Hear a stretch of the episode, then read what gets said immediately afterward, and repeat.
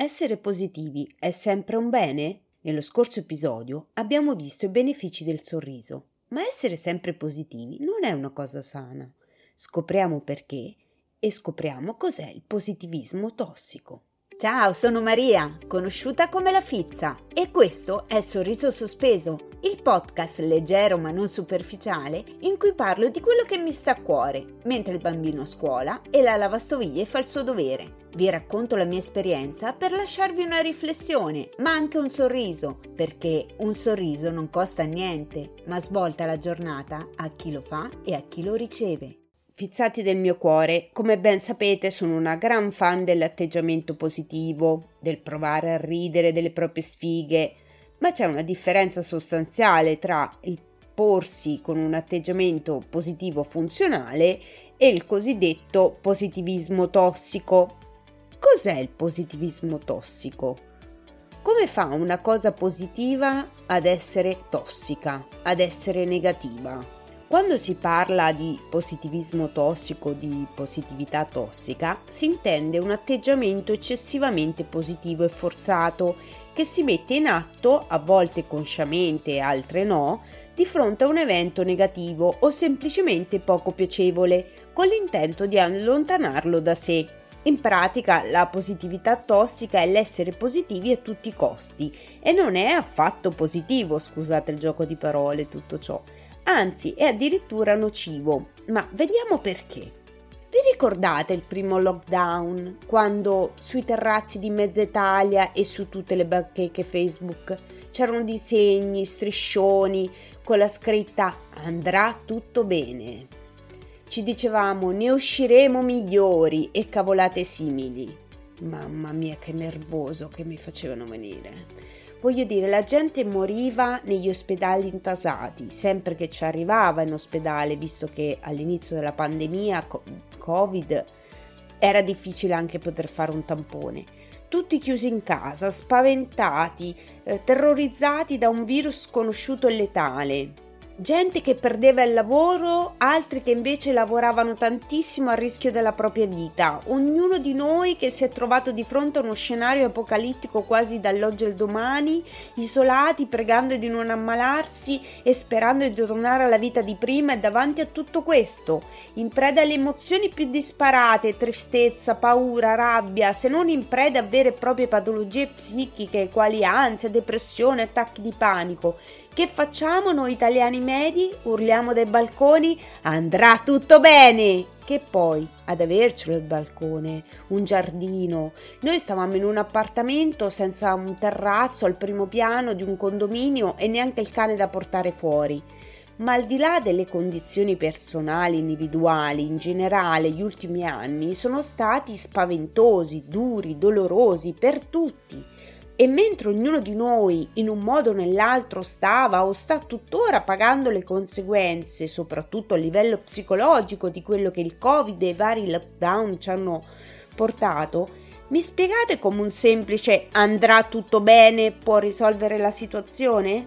Beh no, non ha risolto proprio nulla, anzi ha anche provocato ulteriore frustrazione perché ora va bene tutto, va bene provare ad affrontare la vita con ottimismo, va bene trovare il lato positivo delle cose, va anche bene cercare di non abbattersi e tenere duro, ma non si può nascondere sempre la testa sotto la sabbia, far finta di nulla e allontanare tutte quelle emozioni socialmente poco accettabili. Diciamolo, il periodo del Covid che ho preso ad esempio è stato, e per certi aspetti lo è ancora, un periodo prolungato di disagio collettivo e personale. Oh, vi è piaciuto l'eufemismo per dire periodo di merda? Ma al di là del Covid, le occasioni in cui una persona può sentirsi giù, triste, nervosa, arrabbiata, spaventata e chi più ne ha più ne metta, sono tantissime e di tutto ha bisogno tranne che sentirsi dire ma non ci pensare. Che vuoi che sia? Pensa positivo. Sei troppo pessimista. E luoghi comuni simili. Queste frasi, anche se dette in buona fede, sono negative e controproducenti perché non spronano, non risolvono e poi sono giudicanti e fanno sentire la persona che sta vivendo delle emozioni, diciamo così, negative, sbagliata. Il sottotitolo che arriva è È colpa tua se stai così. Non devi essere triste, depresso, ansioso, arrabbiato. Non va bene. È sbagliato. Tu che le provi sei sbagliato. E no, non è così. Ogni emozione è valida, è utile e funzionale. Non è scacciandole malamente che poi la persona starà bene, sarà felice. Non basta pensare ora sorrido, andrà tutto bene perché i problemi poi si risolvano. Voi lo sapete che vi porto sempre ad esempio la mia personale esperienza e la mia onesta opinione, senza la presunzione di voler insegnare nulla a nessuno, ma per poter avere un confronto con chi mi ascolta, con voi fizzati su tematiche che trovo importanti o interessanti. Provo a trattarle con ironia e leggerezza per quello che riesco vi invito a sorridere soprattutto mm, di voi stessi e in generale il mio è un approccio alla vita e alle sue difficoltà positivo, ma anche pratico e realistico. Vengo da un periodo tostissimo a livello psicologico, ma anche fisico. Come sapete sono appena guarita dal Covid, ma mi porto ancora gli strascichi. Voglio dire, si sente anche dalla mia voce ancora mezza raffreddata, poi per qualcuno sarà pure sexy sta voce un po' più roca e meno squillante. Ma al di là della voce, mm, mi stanco più facilmente, ho più spesso mal di testa e ogni tanto anche l'umore va giù in picchiata. Perché si sa, se non sei in forma fisicamente, la prima cosa che va giù è l'umore. Almeno per me è così. Beh, sono stata dalla psicologa recentemente e le ho detto Dottoressa, forse c'è qualcosa che non va in me, forse la terapia non basta, ho solo voglia di piangere. E lei mi ha chiesto quali fossero, insomma, se ci fossero dei motivi per cui io fossi triste, fossi ansiosa, spaventata, eccetera, se ci fossero dei motivi scatenanti. E cavolo, non la finivo più di elencare motivi di tristezza, inadeguatezza, paura, conditi con tante lacrime che scendevano copiose mentre le raccontavo le mie fatiche. Lei a quel punto mi ha fatto notare che sono davvero tante le cose che devo sopportare, affrontare e che quindi è assolutamente normale provare certe emozioni, vivere quel malessere. Perché vi sto raccontando questo? Perché non mi ha detto sei sbagliata tu, non mi ha detto devi sorridere, non mi ha detto stai esagerando, ma al contrario ha normalizzato, diciamo così, il mio vissuto, il mio sentire, lo ha legittimato e mi ha fatto sentire subito meglio sapere che se sono triste, se sono giù, non è strano, non è sbagliato, non sono sbagliata e non è colpa mia. Questo non vuol dire che uno debba crogiolarsi nel dolore, arrendersi allo stare male, ma significa dare ascolto alle emozioni, tutte, anche quelle poco piacevoli, Significa non evitarle, non scacciarle come mosche fastidiose. Quando le ascolti, le guardi, le accetti, poi hai la possibilità di fare i giusti passi per stare meglio, per vedere le cose con la giusta prospettiva, affrontare le cose con un'energia diversa. Le emozioni negative non sono sbagliate, sono parte dell'esperienza umana e come tali dovremmo affrontarle Dire a una persona che sta soffrendo pensa positivo è sminuire quella sofferenza e non è assolutamente d'aiuto. Allora cosa dovremmo dire a chi sta male? Cioè, volendo anche a noi stessi quando siamo giù o in ansia? Beh, bisognerebbe mettersi in ascolto, dire all'altro ci sono, ti ascolto, perché a volte non si ha bisogno di nulla di più che sfogarsi con un amico, una persona vicina o male che vada anche con un estraneo, senza sentirsi giudicati, senza frasi positive tossiche totalmente inutili e fuori luogo. A volte si ha solo bisogno di un abbraccio, di una spalla su cui piangere e un pacco di fazzoletti.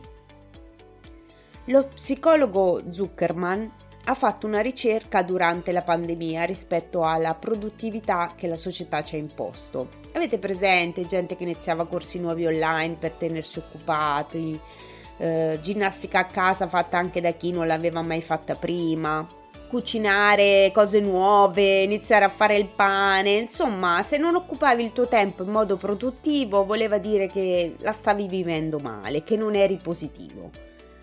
Beh, Zuckerman ritiene che la pressione ad essere produttivi durante la pandemia sia stata una forma di positività tossica.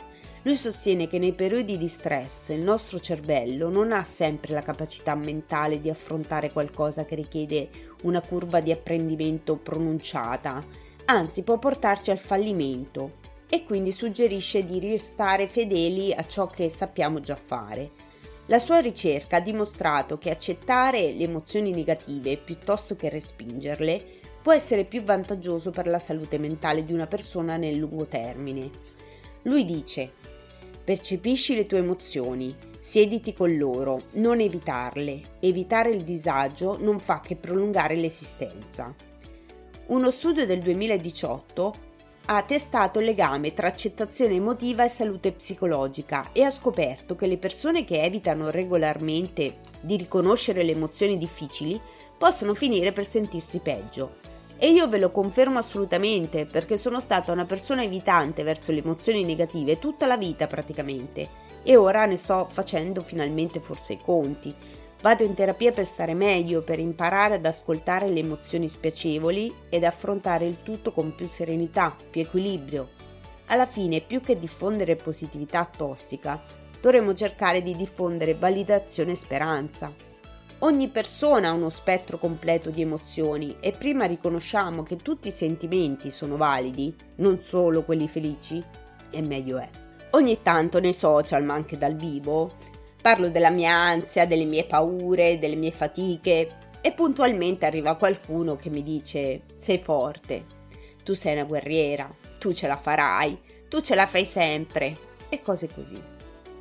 Io lo so che mi vengono dette perché dispiace sapermi giù, sapere che sto male, che sono in un periodo difficile, anzi per alcuni tutto ciò è proprio inconcepibile. Ma come? Proprio tu? Tu sei una super donna, super mamma, non puoi arrenderti, non puoi mollare. E no, fizzati, mi spiace deludervi, ma io non ho superpoteri. Sono umana, spesso stanca, esaurita, che vorrebbe essere Wonder Woman perché è quello che nella sua fantasia realistica si è sempre immaginata da, che dovesse essere, ma che in realtà è una donna, un essere umano, una persona con i suoi limiti, le sue emozioni, i suoi sentimenti, esattamente come chiunque altro. Quando mi sfogo, parlo di certi argomenti legati appunto alle emozioni, ai sentimenti, alla salute mentale, al benessere psichico, lo faccio sia perché parlarne mi fa stare meglio, ma soprattutto per dire a chiunque viva quello che vivo io, che è più che normale non essere sempre felice, non essere sempre allegro, che è normale non essere sempre al top, che è normale provare certe emozioni e che non si deve sentire sbagliato o solo per questo. It's ok to not to be ok. È ok non essere ok. Tra l'altro il titolo di un K-drama molto bello se vi piace il genere, per cui ve lo consiglio. Allora, fizzati, per oggi ho blaterato a sufficienza di emozioni e stati d'animo, di positività tossica, probabilmente ne avrei potuto parlare anche in maniera più approfondita, ma mi premeva farvi arrivare il messaggio che provare un'emozione non è mai sbagliato, neanche quando questa è poco piacevole e ci verrebbe voglia di mandarla via a tutti i costi. Fatemi sapere cosa ne pensate, come sempre, sui social. Vi saluto e vi ringrazio col motto di sorriso sospeso, che è sicuramente positivo, ma non tossico. Un sorriso non costa niente, ma svolta la giornata a chi lo fa e a chi lo riceve. Sorriso sospeso è disponibile su tutte le piattaforme di podcast. Mettete un segui e attivate la campanella per non perdere nuovi episodi. La Fizza Podcaster vi aspetta per aggiornamenti, ma anche per feedback e suggerimenti sui suoi profili social. Sorriso sospeso è anche un canale Telegram omonimo. Pota, ma mettici dentro altre parole difficili da dire.